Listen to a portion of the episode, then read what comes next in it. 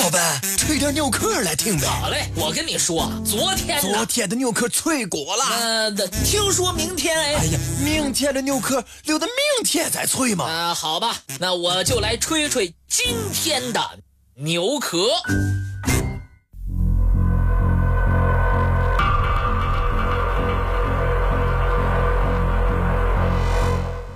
在中国历史上，有这样一个人。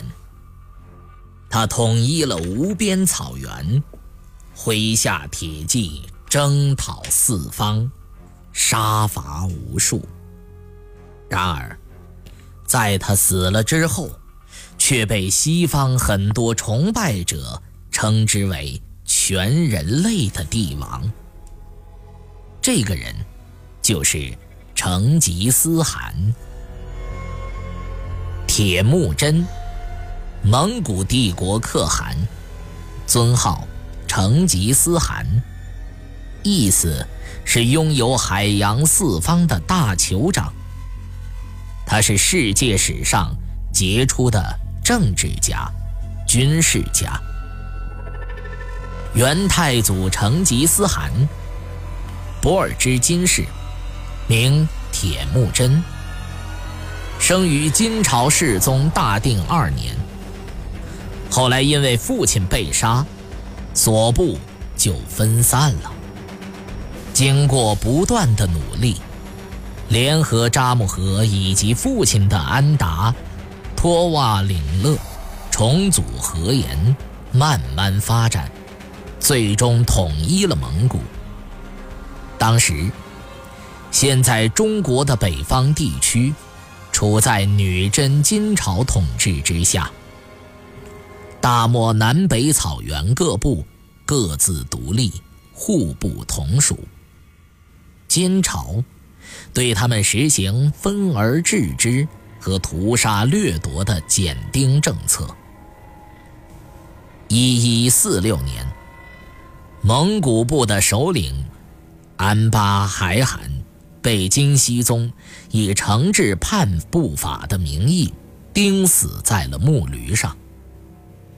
蒙古部落联盟曾经组织了多次反抗斗争，他们的几代先人为此付出了鲜血与生命。在这种社会环境下出生的铁木真，自然也将对金国的胜利看作是他一生之中最主要的奋斗目标。他一直把这个仇恨。记在心里。正是这种几代冤仇，导致了草原内外的长期征战。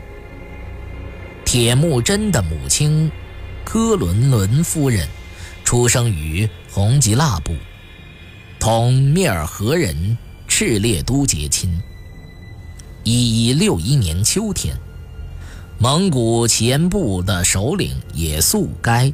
在沃难河畔打猎，发现了途经蒙古部驻地的科勒伦。他在几位兄弟的协助下，根据当时的抢亲传统，打败了蔑尔乞人，抢来了科伦夫人。于是，科伦也成为了速该的妻子。第二年。耶速该生擒塔塔尔部首领铁木真兀格，恰好这时第一个儿子降生了。为了庆祝战争的胜利，耶速该给自己刚出生的长子取名铁木真。铁木真九岁的时候，父亲被铁木真兀格之子扎陵不和毒死。耶速该死了之后，安巴海汗孙泰赤兀部的塔里忽台趁机兴风作浪，煽动蒙古部抛弃铁木真母子，使其一家从部落首领的地位一下子跌入苦难的深渊。铁木真十八岁的时候。昔日仇敌蔑尔乞部的托托部长又抢走了他的妻子。铁木真向蔑尔乞部开战，打败了蔑尔乞人。一一八四年前后，铁木真被推举为蒙古乞颜部可汗。铁木真称汗，引起了雄心勃勃的扎木合的记恨。扎木合结合塔塔尔、太赤乌等十三部，向铁木真发动了十三翼之战。这是铁木真一生所经历的六十多场战争中唯一的一次战败。随着自己力量的不断强大，铁木真开始向杀害父祖的敌人寻仇。击败蔑尔乞部，杀掉他们的首领，部将木华黎父子投诚。后来，木华黎成为了铁木真的第一名将，封太师国王，独当一面，地经略中原。草原各部贵族害怕铁木真的崛起，推举扎木合为古尔汗，也就是众汗之汗。是与铁木真为敌。他们组建十二部联军，向铁木真和克烈部发动了阔义田之战。扎木合率领的乌合之众，经不住铁木真王罕联军的猛烈打击，不到一天就土崩瓦解。扎木合投降王罕，随后。铁木真进攻塔塔尔部，其首领扎陵不和服毒自杀。塔塔尔部另外一位首领也克扯连投降。铁木真追击太赤乌部，在指挥作战中被太赤乌部将射中脖颈，生命垂危。第二天清晨，太赤乌部众向铁木真投降。太赤乌部的覆灭，铲除了铁木真进一步统一蒙古各部的巨大的阻碍，而其他的几员将领，如神射手哲别、纳牙阿等等，却成为铁木真征服天下的得力助手。后来，远征西校、西辽，消灭驱逐率的是他们。第一次，在西征中，哲别和速不台作用最为特殊。追赶摩诃末苏丹的是他们，活捉突尔罕太后的是他们，拜罗斯基辅大公的还是他们。一二零二年秋天，铁木真集中兵力，消灭了他的宿敌塔塔尔部。一二零三年秋天，铁木真袭击了一直与自己征战不休的王罕的金帐，王罕父子被打败。一二零四年，铁木真征服了乃蛮部，王罕只身一人想投奔乃蛮部，在乃蛮界被边将当作奸细杀死，其子桑坤。身死异乡，强大的克烈部被灭，铁木真占据了水草丰美的东部草原呼伦贝尔。蒙古草原上只剩下乃蛮部还有力量能够与铁木真对抗。败于铁木真之手的各部贵族先后汇集于乃蛮汗庭。企图借助太阳寒的支持夺回自己已经失去的牛羊和牧场，但草原人民并不希望部落林立的局面重演，而未经战阵的太阳寒也不堪一击。经过纳呼牙之战，乃蛮部被其彻底消灭了。一二零六年的春天。蒙古贵族们在沃难河源头召开大会，诸王群臣为铁木真上尊号，成吉思汗。但在晚清以前，元、明及清中前期的汉文史籍中，并没有上尊号成吉思汗的记载。元始太祖本地记载，诸王群臣为上尊号成吉思皇帝。同时代南宋彭大雅编著的《黑闼事略》记载，也是成吉思皇帝。彭大雅是南宋出使蒙古联络夹击金朝的使臣。元代李志长《长春真人西游记》卷上也记载为诏曰：“成吉思皇帝敕真人秋师。”一九八八年发现的元代银制鎏金文《盐山圣旨碑》也记载天赐成吉思皇帝圣旨吉。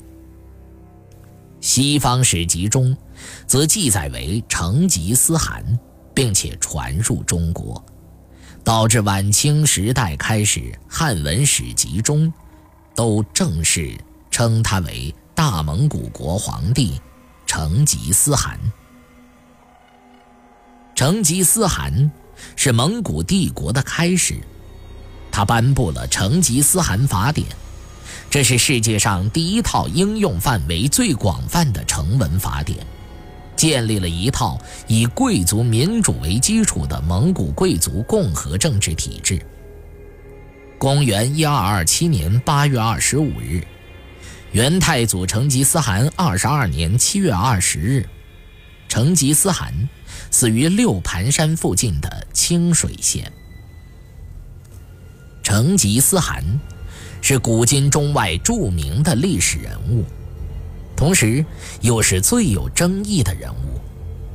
七八百年以来，中外各国的政治家、军事家、名人学者，从不同的角度研究和探讨成吉思汗。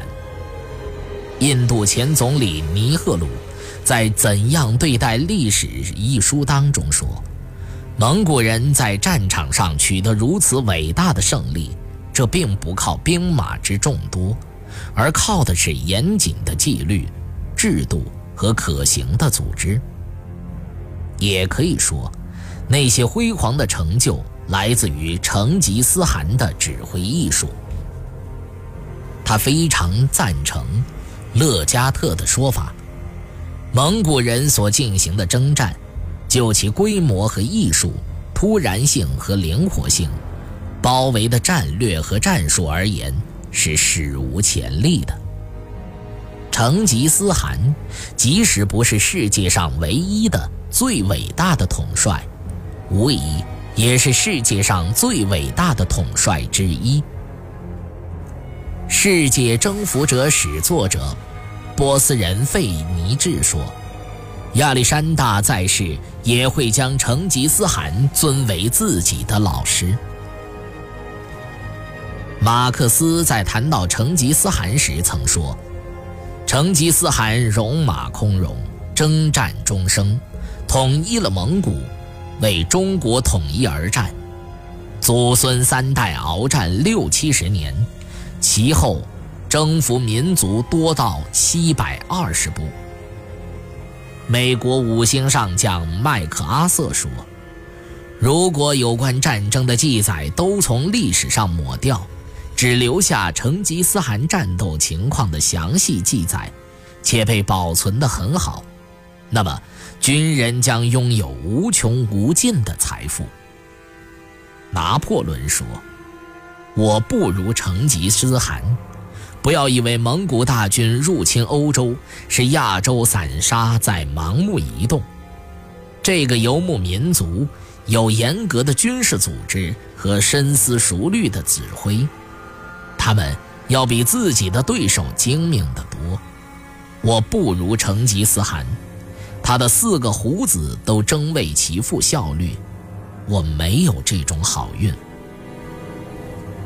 联合国秘书长安南在谈到成吉思汗时说：“游牧民族的文化是全人类伟大的文化。十三世纪，成吉思汗统一蒙古部落，建立了世界上举世无双的庞大的蒙古帝国。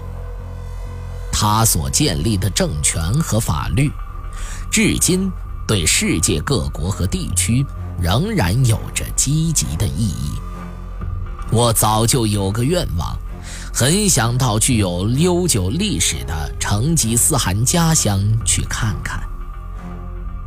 千百年之后，一个历史人物究竟为什么有如此魅力，让世人推崇？我们不得而知。也许，就如同他那谜一样的陵墓，始终都只存在于传说之中。